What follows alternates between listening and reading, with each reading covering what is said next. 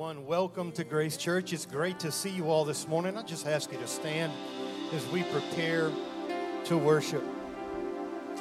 Just real quick, you ever heard anybody say, My vision is perfect? I've got 2020 vision. Has anybody ever heard that? Did you know that it's actually not perfect vision at all? It just means that you can see from a distance of 20 feet what the average person can see at that distance. And I was thinking about that the other day because I actually have really good vision. I had it checked and it was 2010. So I can see almost twice as far as the average person. But when I asked the question, that's, that's how they explained it to me. And I was thinking about this year and, and all the mess that's been in 2020. And I just wonder if we haven't gotten caught up in the 2020 vision. We think we're seeing it like it should be seen, but we just actually kind of see it as an average. We, we just kind of see what's happening and what's going on and what we think is going to become of us the way the average person would. I'd hate that for you, church, because that's not our future. We, we shouldn't have 2020 vision about 2020, we need a spiritual vision. We need the vision that God gives us. Can we see deeper? Can we worship? Can we worship not as average, but as what we really are this morning? Lift your hands and praise Him as we sing today.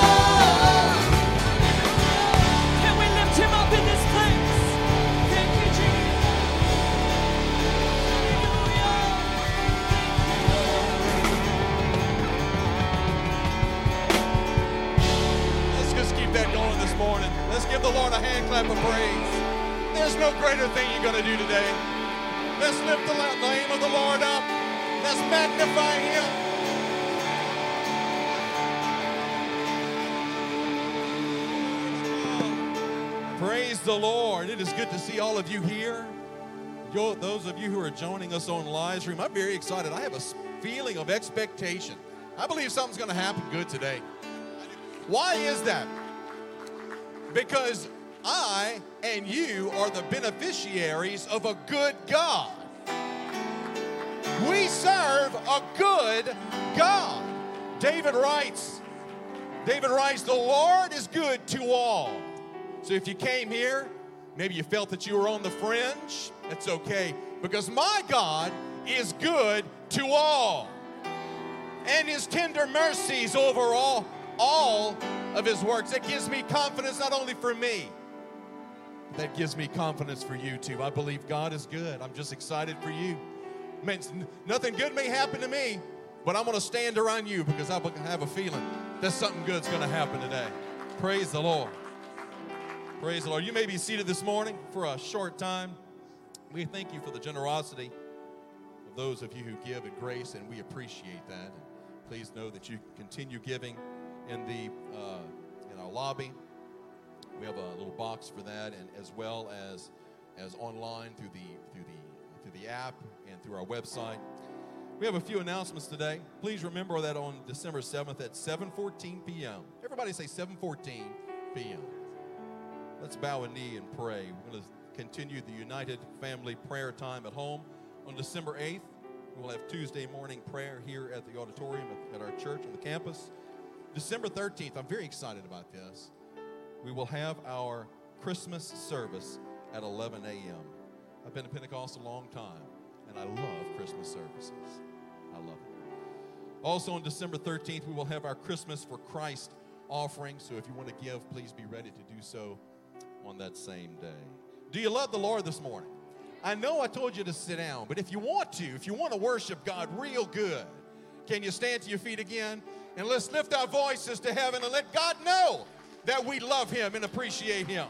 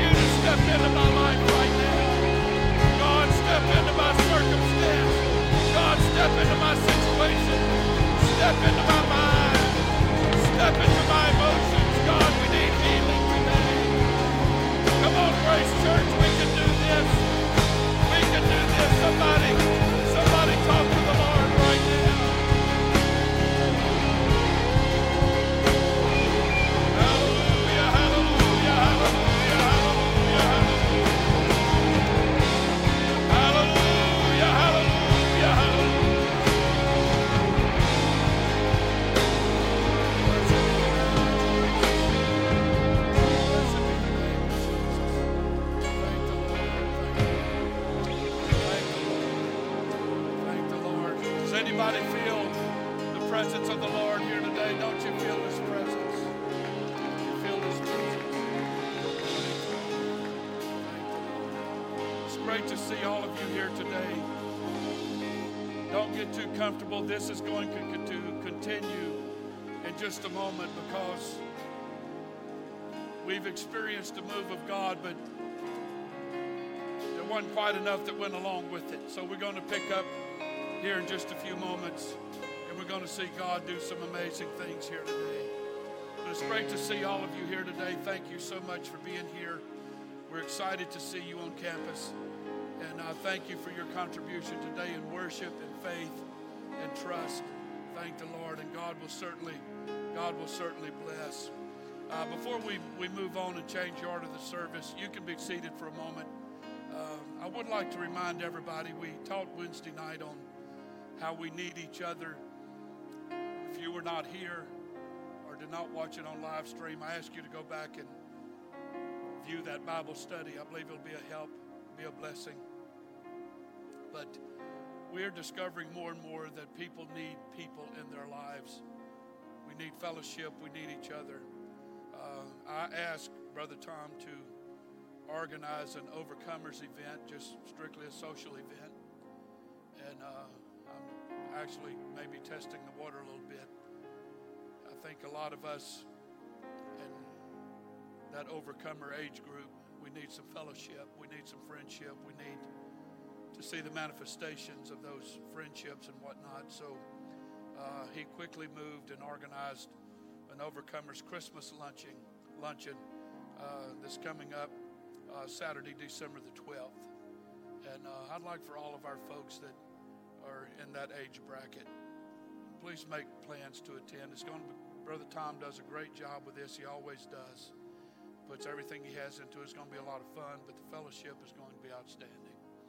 So uh, those of you that are in that age group, uh, please make plans to attend. If you have any questions about it, Brother Tom would be happy to answer them. But uh, please make plans to attend. We need it, especially going into the Christmas holidays. I need it. Uh, I need it. So uh, make plans to attend, that'd be, a, that'd be an awesome, awesome thing. This past Tuesday night, uh, we had prayer, uh, church-wide prayer. It was outstanding. Uh, God met with us in such an amazing, phenomenal way. And I've discovered with God, and I've discovered with people, is you never know who God is talking to and when, and neither do you always know what God is talking to them about. And uh, something very special happened this past Tuesday night at prayer. Uh, one of our children, one of our children said, God spoke to me. And um, I hate to, almost in a way, hate to say it's Joseph Watley because you'll say, well, that's Pastor's grandson. Let's set that aside. We need to hear from God. And I'm willing to listen to God when it's God out of anybody's mouth. Amen. Amen. And um, so when he talked to me about what God talked to him about, I thought, how amazing is that? And so we've asked him to come and preach today. And he is considering this a sermon. And I'm going to ask you to hear it. I believe it's of God. The Bible talks about out of the mouth of babes. Let God speak to you through what Joseph has to say. I'm going to stand up here with him. He's a little nervous, as you can expect. But I want him to come right now. Come ahead, Joseph. And uh, he's an excellent, excellent Bible quizzer. And I was very proud of him today.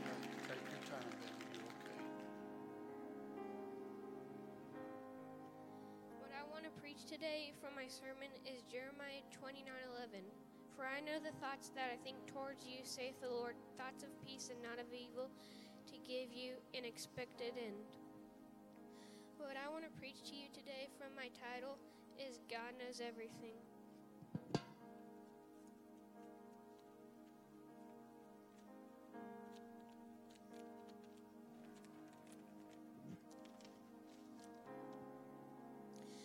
Think that most people believe that God knows everything, so why did He let the COVID 19 virus happen?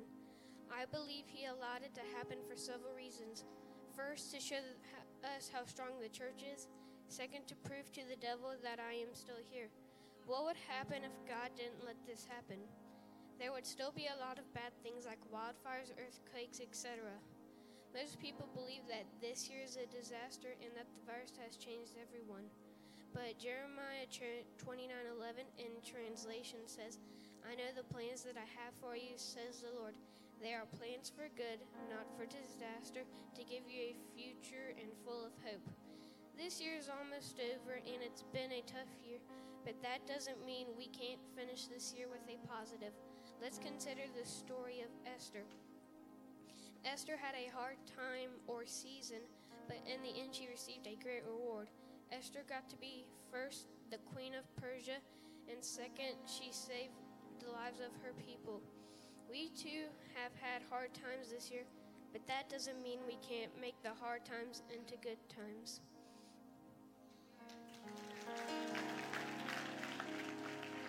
Thank you.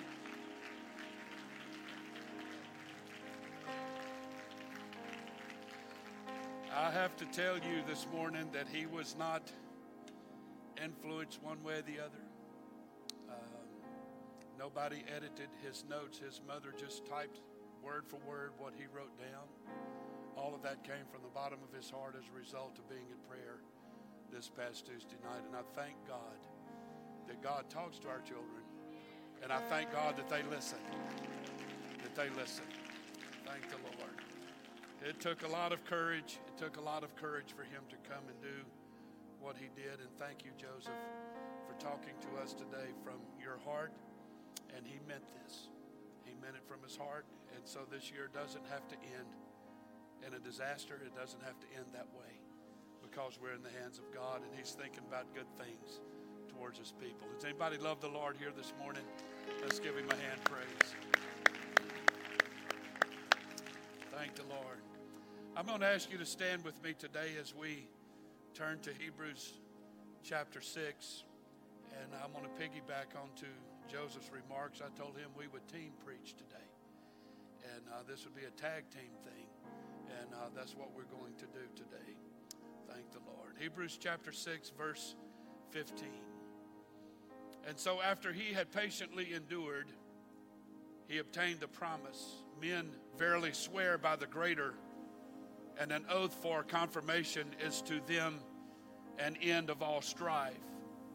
Wherein God, willing more abundantly to show unto the heirs of promise the immutability of his counsel, confirmed it by an oath, that by two immutable things, in which it is impossible for God to lie, we might have a strong consolation who have fled for refuge to lay hold upon the hope that is set before us, which hope we have as an anchor of the soul, both sure and steadfast.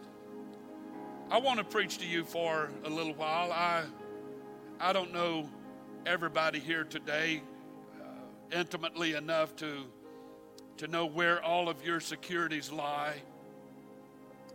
I don't know what you're building on for your hope for tomorrow, but I want to ask you a question. Whatever it is, is it going to hold? Is it going to last?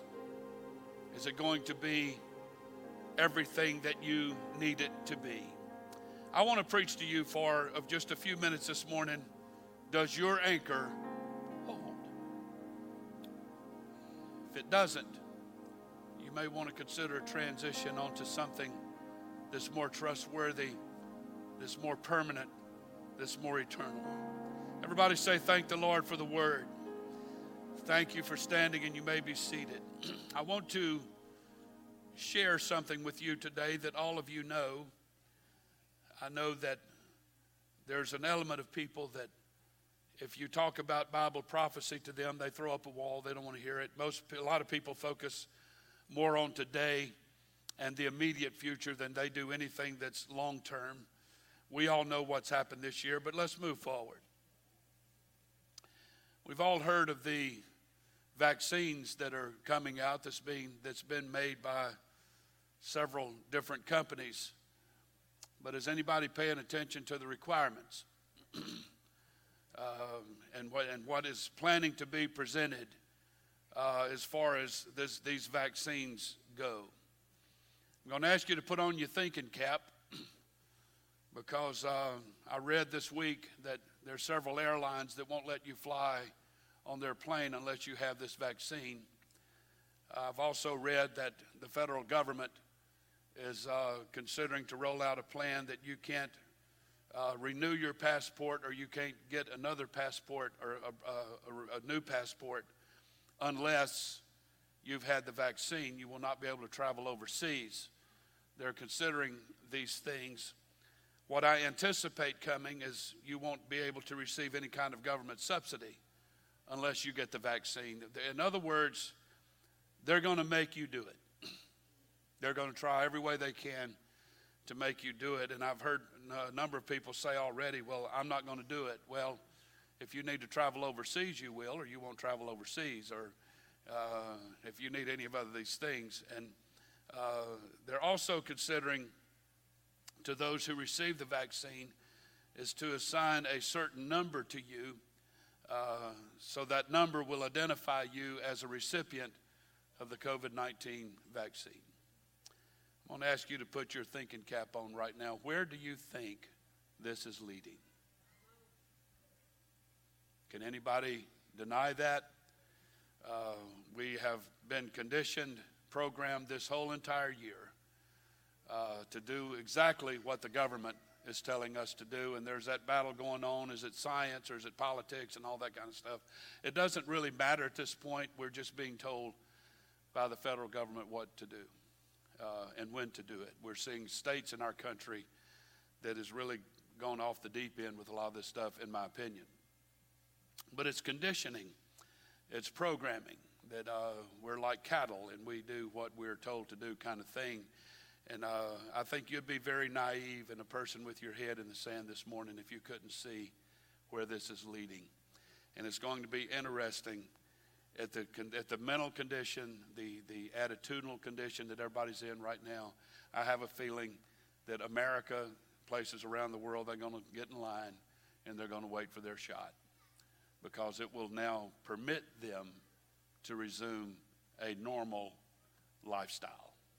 Um, if you don't see the Antichrist and the mark of the beast written all over this, I don't know what else to say. Which leads me to believe that um, if we're not in the end time right now, I don't know where we are. Amen. I believe the rapture of the church is imminent. And uh, I believe it behooves everyone here today to grab a hold of an anchor called Jesus Christ and hang on for the ride until we're raptured out of here in a moment in the twinkling of an eye. Amen. Amen. So if you're playing around with sin, if you're playing around with the world, um, I've said this many times to other people, but I did have a conversation this morning that uh, what are people going to do five minutes after the trumpet sounds? What are you going to do? What's your plan? and all the stuff that we do now is not going to matter five minutes after the rapture. It's not going to matter. All the things that are important now, all the securities and all that you have now, it's not going to matter then. So I want to preach to you for a little while today as we embark a future that I don't think we're really that prepared for, being Americans, because we're very spoiled, we're very affluent. Uh, we get what we want when we want it, kind of thing, most of the time. Um, I'm not sure we're prepared for the future that is immediately ahead of us you need to make sure you have something to hold on to. Lord Alfred Tennyson said, Cast all your cares on God, that anchor holds.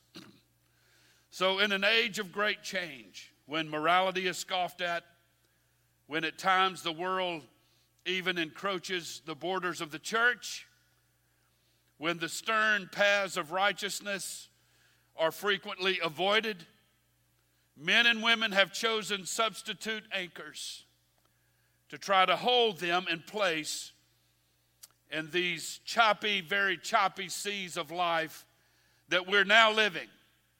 It's not a future thing anymore. We're here. It's, it's here. And so, because of the lack of anchors, men often spend themselves in perilous pursuits. There's the search for significance, a search for some semblance of value as they live out their lives because the wrong anchors are chosen, life loses its value. The quality of life, the important things in life loses value because people choose the wrong anchors. They choose the wrong things to hold them in place during turbulent times. Life becomes nothing more than a seeming quest for life, liberty, and the pursuit of happiness. It's interesting to me that the word anchor only appears four times in four verses in the Bible. Yet the writer makes an allusion to this word when he wrote to the Hebrews there is nothing like having the Creator to be able to anchor the soul of men and women. There's nothing like it.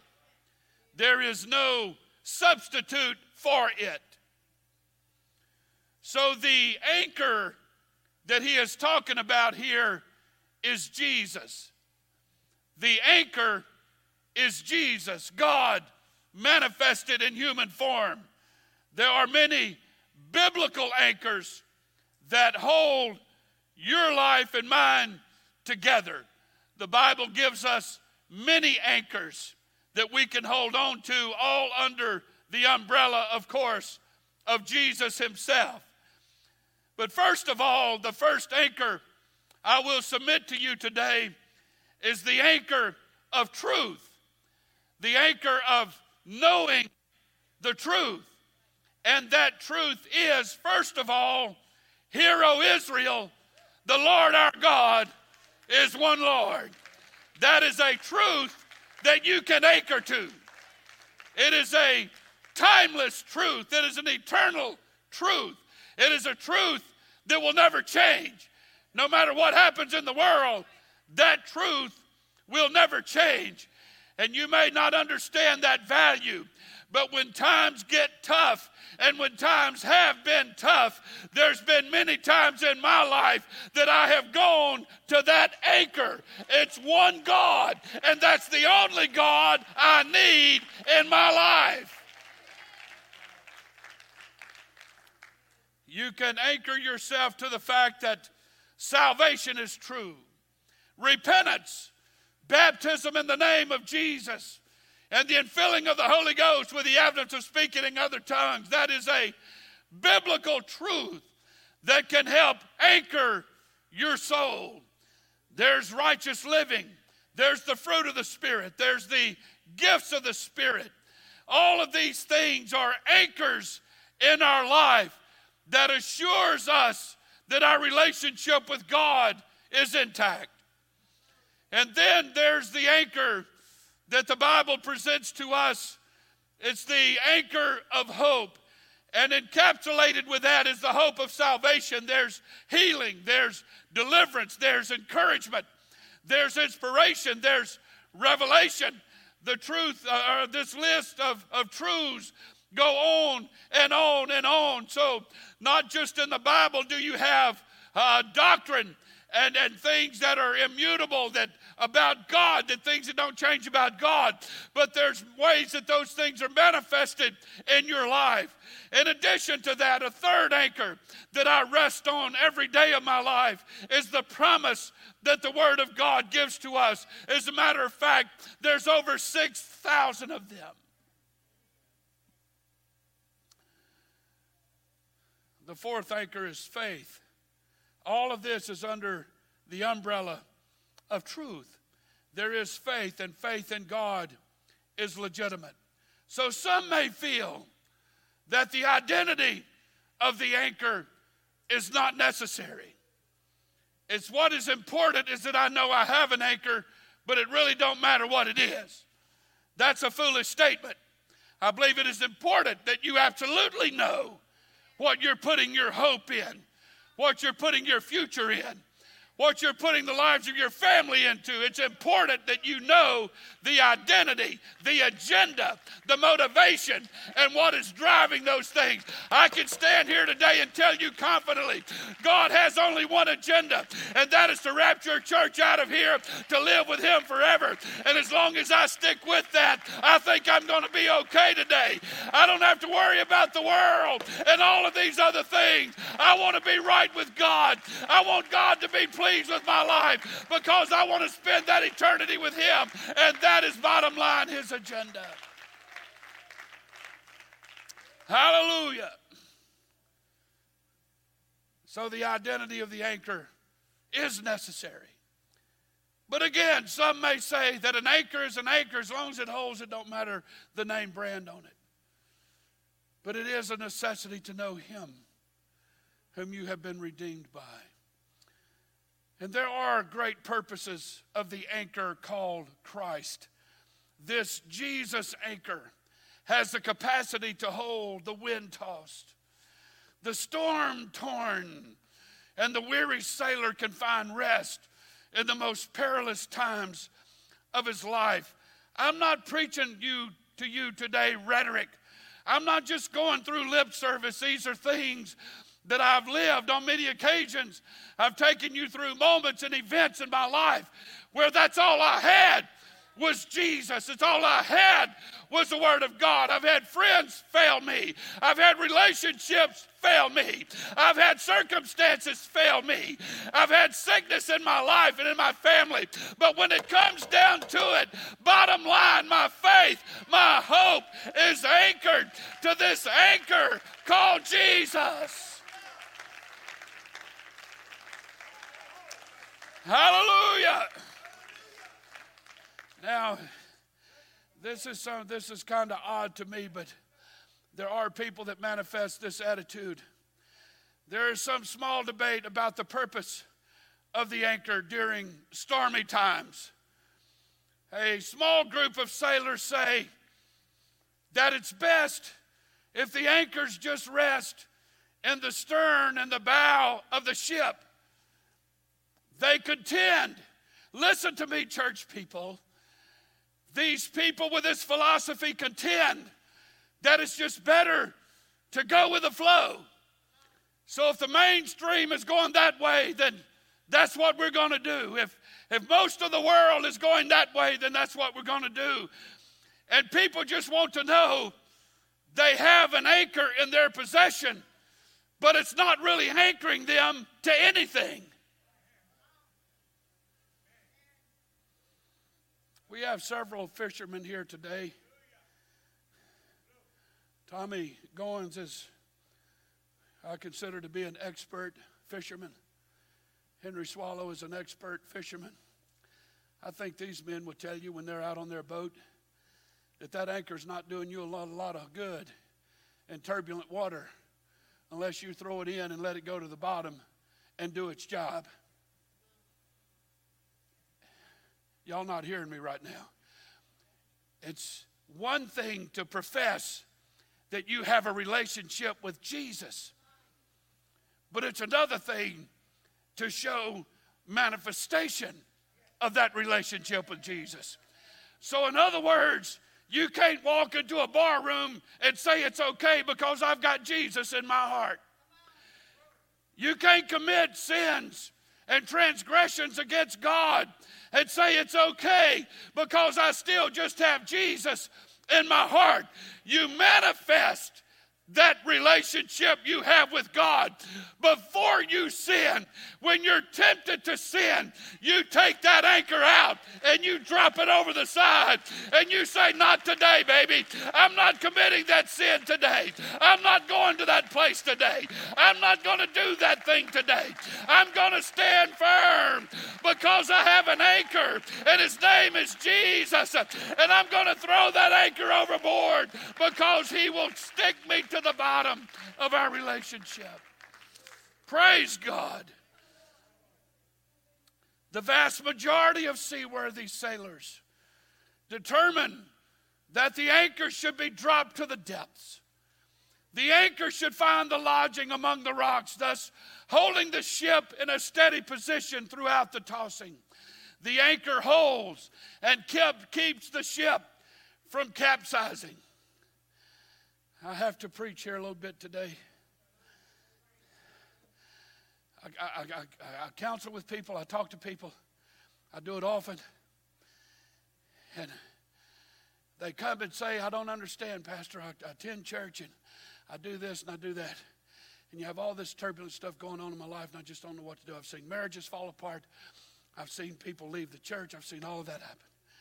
And it just occurred to me in preparation for this, this sermon today is you have the anchor in you, but you don't know how to use it, and you don't know when to use it. I could see moments with the fisherman that I just referred to. I've been out with one. He's, he's gone on to, the, to meet the Lord already. But uh, in Johnny Mitchell, I've been out on the boat with him numerous times. We've gotten to turbulent water. I always felt like I, I had confidence that, first of all, he knew when to go out and when not to go out. But if he did go out and he started seeing trouble on the horizon, he knew when to come back in. But if he was out at sea and something came up unexpected, I still had confidence that he could navigate us back to shore. But if he couldn't, there was this little weight on the boat. Okay, I, I didn't mean to go so deep and so theological. I thought it'd be simpler than this. But I've seen him several times throw that thing overboard when it's choppy, or even when there's a good fishing spot, a honey hole as he called it. He would throw that thing down, and we're going to stay right here and we're going to catch every fish that we can. I'll come to that in a minute. I don't want to be too long on this point. But I want everyone here today to listen to Pastor. It's time we learn how to manifest the power that we have in our relationship with God. It's just not enough anymore to walk around saying, I'm a Christian and I have Jesus in my heart. We have turbulent times ahead of us. And you better know who your anchor is.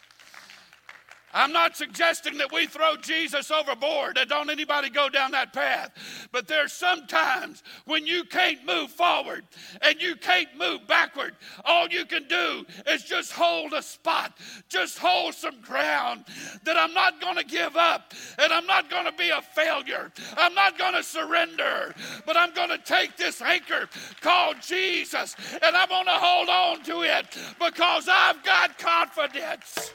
I've got confidence that He's going to get me through. Everybody, clap your hands here this morning. Hallelujah. The great howling around the ship, the creaking of the timbers, the tremors of the mast are all a physical part of the storm, yet the anchor holds. Peter wrote, Beloved, think it not strange concerning the fiery trial which is to try you, as though some strange thing happened unto you.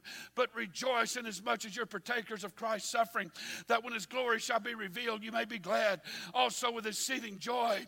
If you be reproached for the name of Jesus, happy are ye, for the Spirit of glory and of God rest on you.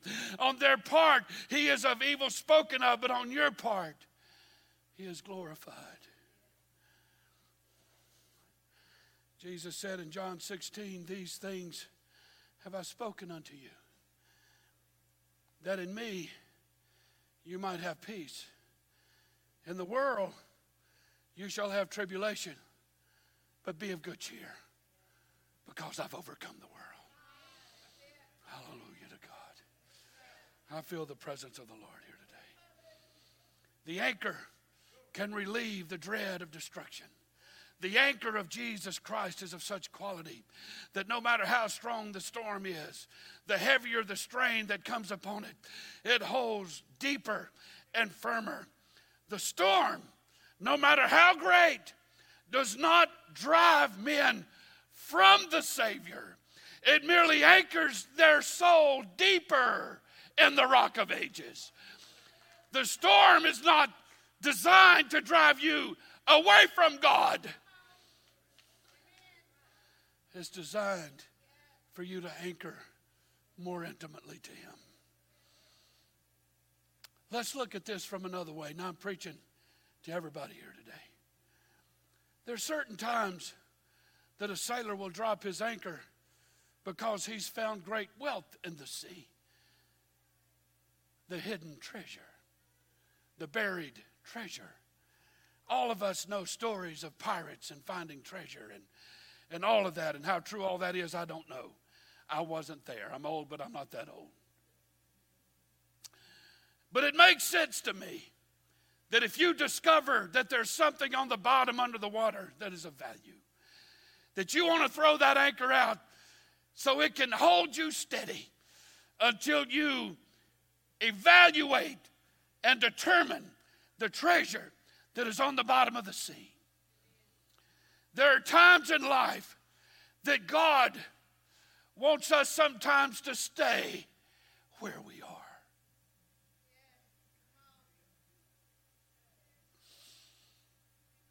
Because there's treasure underneath you. I'm a move forward guy. All of you know that. I feel I'm a visionary man. If I'm not moving forward to me, I'm moving backwards. But in the context of this message today, it makes sense to me that if there's diamonds and rubies and, and sapphire and all that stuff right under the water, you can't see it, but you know it's there and it's a new discovery, you would be a fool to keep sailing. In Johnny Mitchell's case, when he found that little school of fish, Marcus and I were fishing with him one day somewhere between here and Grand Isle. I don't know where we were. It was brackish water, I do know that. And he found a little school of, of speckled trout, specks as he called them. And we caught one right after another, right after another. You'd throw the bait in the water and it just go straight down. And we just kept fishing and fishing. And we stayed there for about an hour. We must have caught 40 or 50 fish that day. Marcus, I've never seen him so happy. He was smiling like the proverbial mule eating briars. And uh, it was a great, great time. It would have been stupid for us to realize that we're out there to fish and here's some fish but it's okay just have the anchor on the boat, so let's just keep on going and go with the flow. Y'all not hearing me. Still not. I don't think y'all are with me today. When God blesses in times of prosperity, and He gives you raises and promotions, and He gives you that dream job and that dream home and the dream car, that's not a time to drift away from God.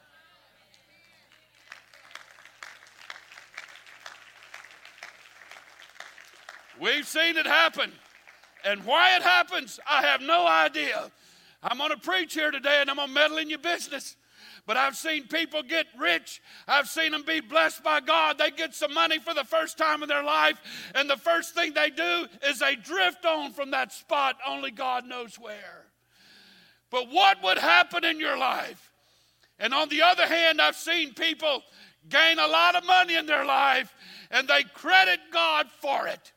And they stay in that spot so not only is God blessing me monetarily, but I'm going to stay in this spot and see what else I can find out about God. And let's just see how rich He is and how much wealth He has. I'm going to use this as a tool to draw me closer to God, not to drift further away from Him.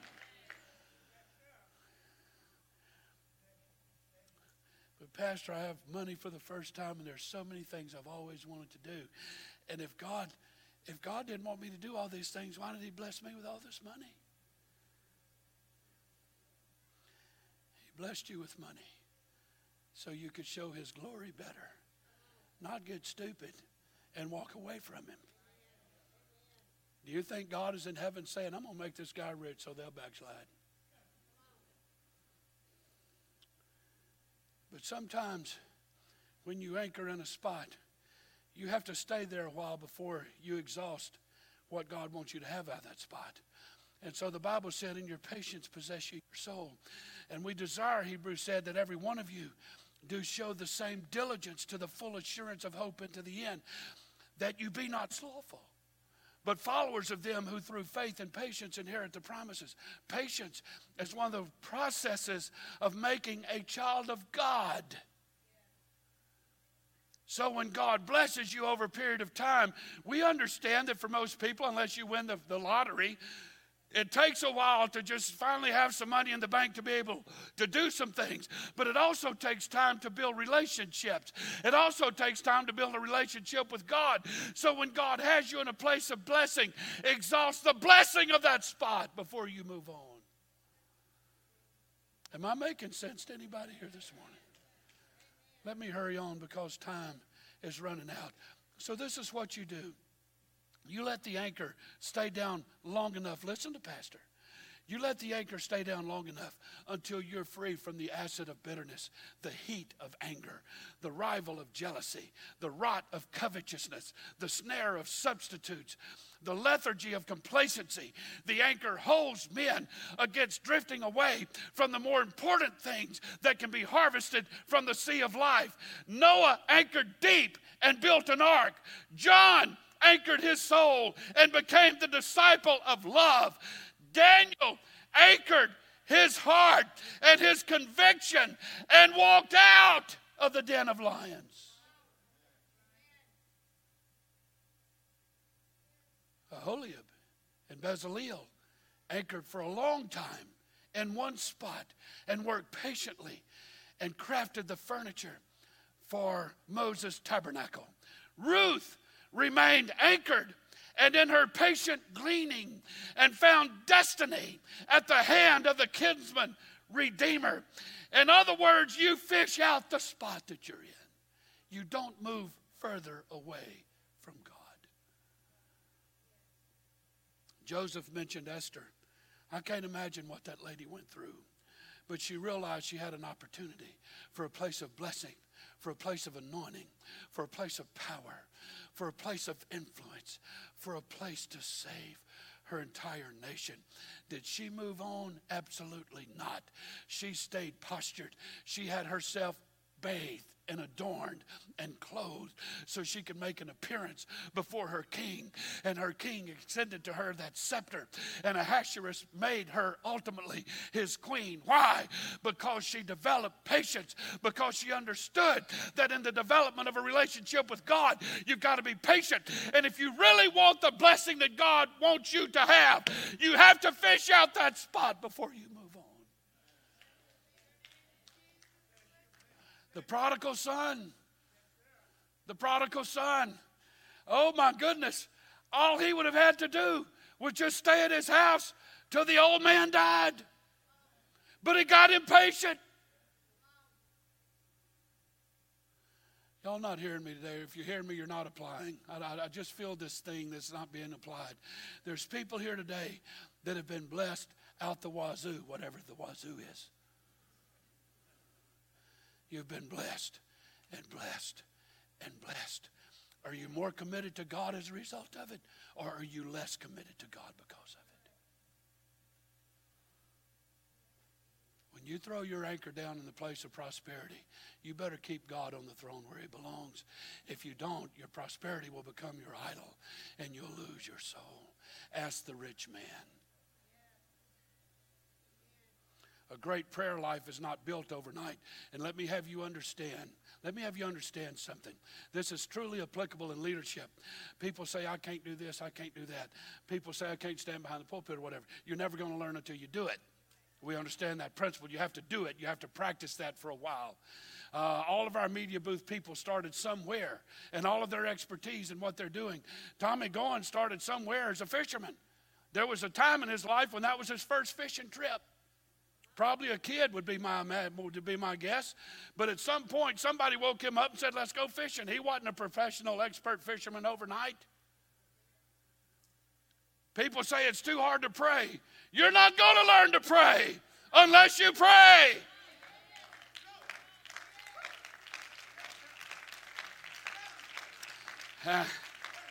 all right. Pastor's meddling. We're, we're about to tell 2020 goodbye, and I hope we tell heaven hello here pretty soon. But I want you to understand there's a lot of people whose lives and marriages and kids are capsizing right now because you have Jesus in your possession, but you've never thrown it overboard so it can really work for you. It's time to start showing up at prayer meetings and Wednesday night Bible study and sit and listen to what God is trying to say. A 10 year old heard from God this past Tuesday night. What could God speak to you if you had come out and just talked to God for a while? What could He do in your life? It's not built overnight. A command on the Word of God is not built overnight. It takes time to develop these things, it takes patience.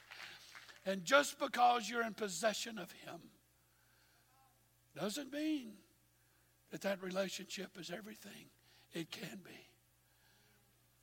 What do they call it, Brother Tommy? I don't usually like to speak out to the congregation like this, but I've seen some of these Cajun people in these little bateau boats. Anchors don't work. They have a rope or a chain tied to like a long fence railing or something, and they just poke it down in the, the mud. Henry, you know what I'm talking about? Have you ever? Thank you for saying yes. I, I need some support here. But I've seen it. They have a six or eight foot long pole, and it's not just something you drop, you just poke it down in the mud, and it anchors you.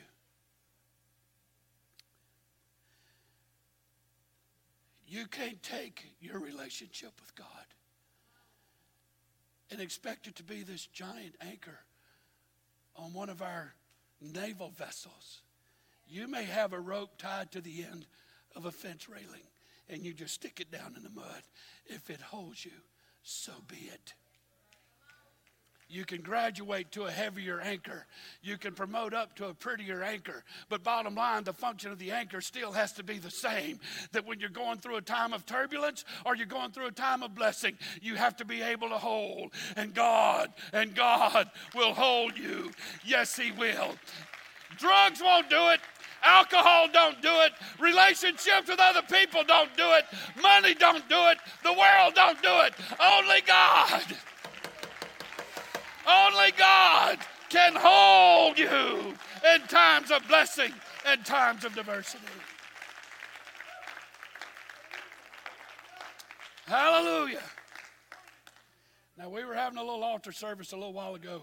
It's not over. We're just taking a little break to hear some preaching, and we're going to get right back to it because God's going to minister to some people here today. Another beauty of the relationship with God. Here's this anchor thing again.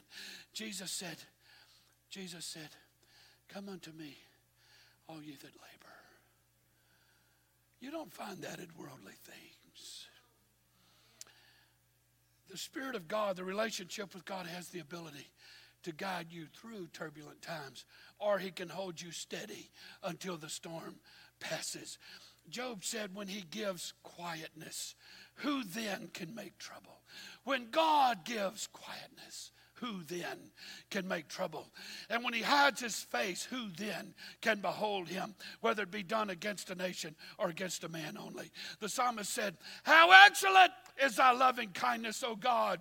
Therefore, the children of men put their trust under the shadow of thy wings. They shall be abundantly satisfied with the fatness of thy house, and thou shalt make them drink of the river of thy pleasures. This is a relationship with God, the anchor of Christ, the Jesus anchor, has brought rest to many torn and weary souls. There's nothing like taking the struggles of life and placing them on the altar that Brother Dave preached last Sunday.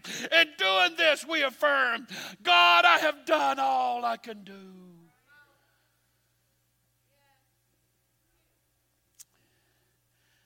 How much easier would it be if we could learn this in the beginning? To take our difficulties to the Lord in prayer.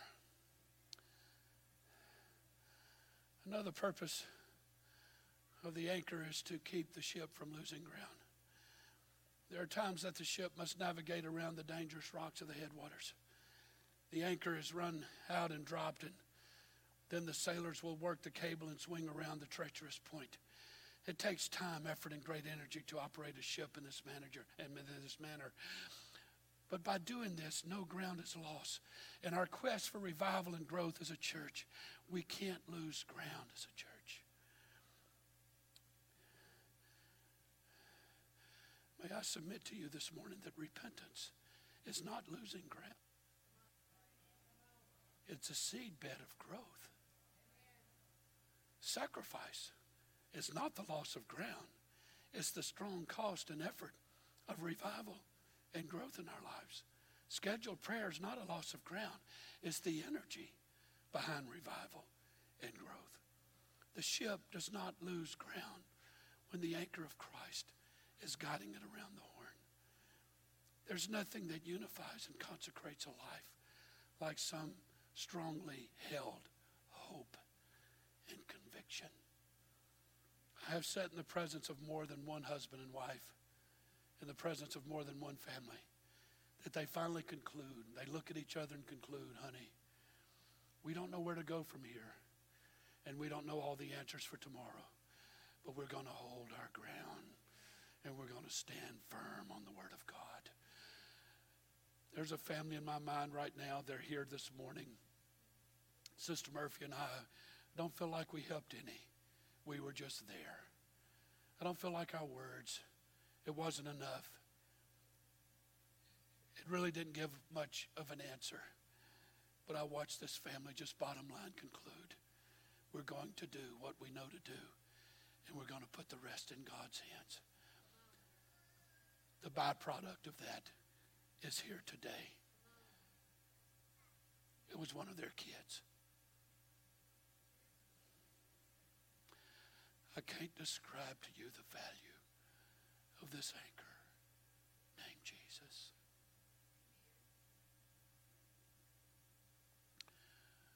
So, what difficulty do you bring here today?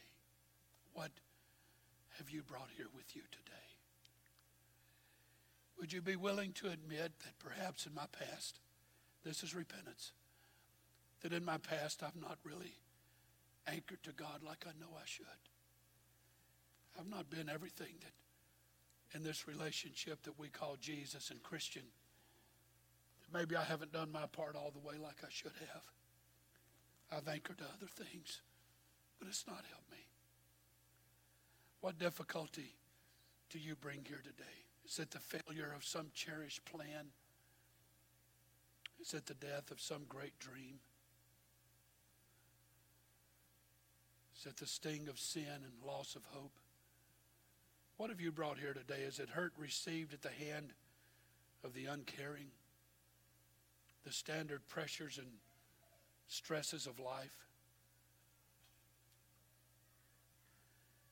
There's a song that's rumbling in my head, and our overcomers group will identify it right away. I can still hear it. I can still hear our song leader lead it in the church I grew up in. I can hear the choir standing around me sing it. I can hear my mother and her singing alto. I can hear her singing it. It's just simply, I've anchored my soul in the haven of rest. I'll sail the wide seas no more. The tempest may sweep or the wild stormy deep, but in Jesus, I'm safe evermore.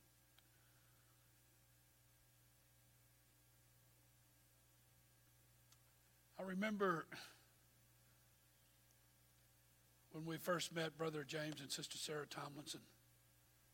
I love these people. I wanted to expose them to everything I could. In the Bible, they were extremely knowledgeable in the Bible when I met them. They still are. But I just wanted to try to share more.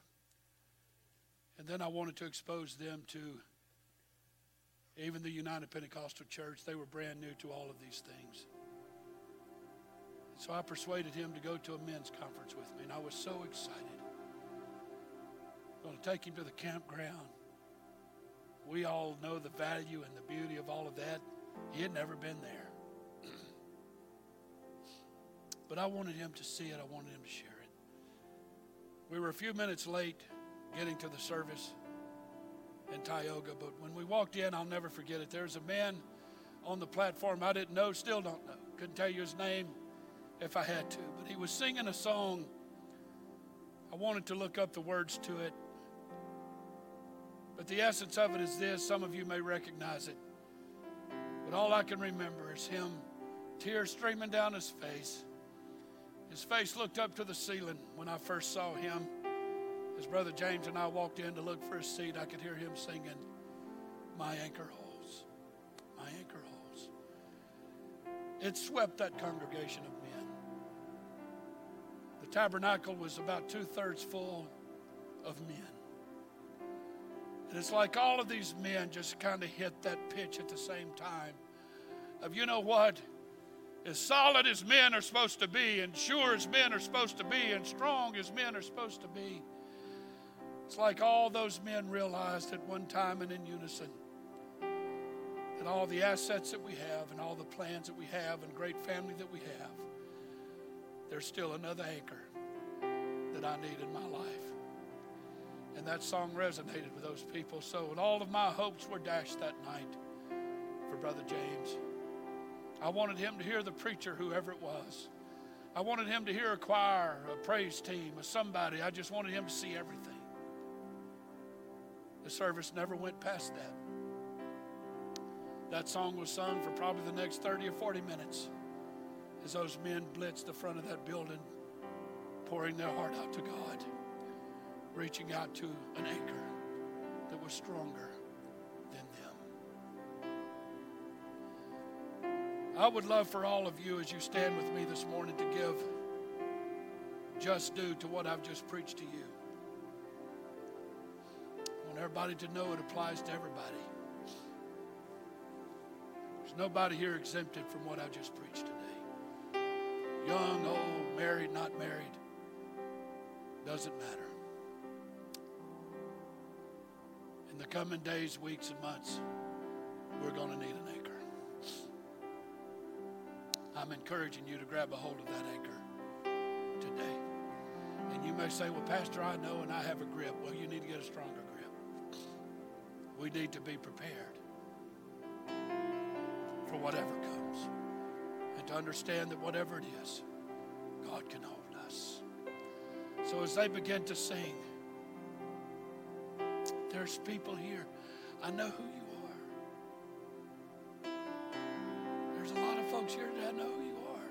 You're not anchored to nothing. You think you are, but you're not.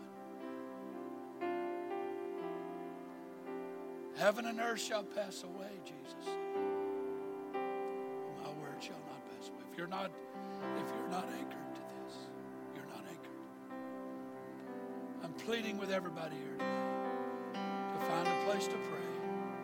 Get rid of junk out of your life that don't need to be there. Don't be embarrassed by people that are here. But find an altar, find an altar. Build one if you need to. To make sure before you leave here today that you have a hold of Him and you're going to hang on with everything you've got. Please do that. Please do that. As y'all begin to sing, everybody come around the front? What anchor are you holding on to today? Will it hold you? Unless it's Jesus, it's not. Unless it's Jesus, it will not. Unless it's Jesus,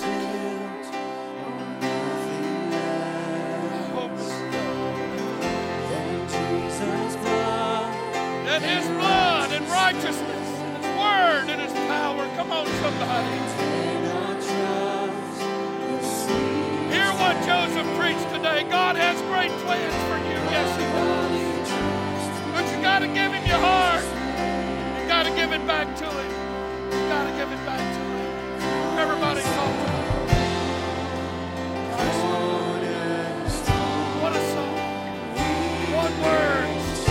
Everybody talk to the Lord here today. You can take advantage of this moment to make your marriage stronger, to influence your kids better. You can take advantage of this moment to prioritize the prosperity that God has blessed you with by taking a hold of this anchor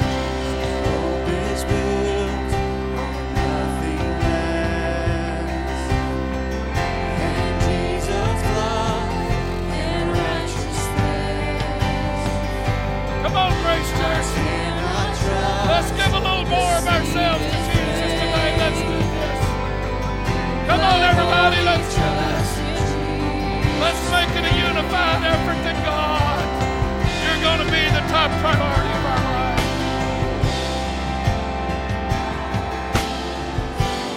In the name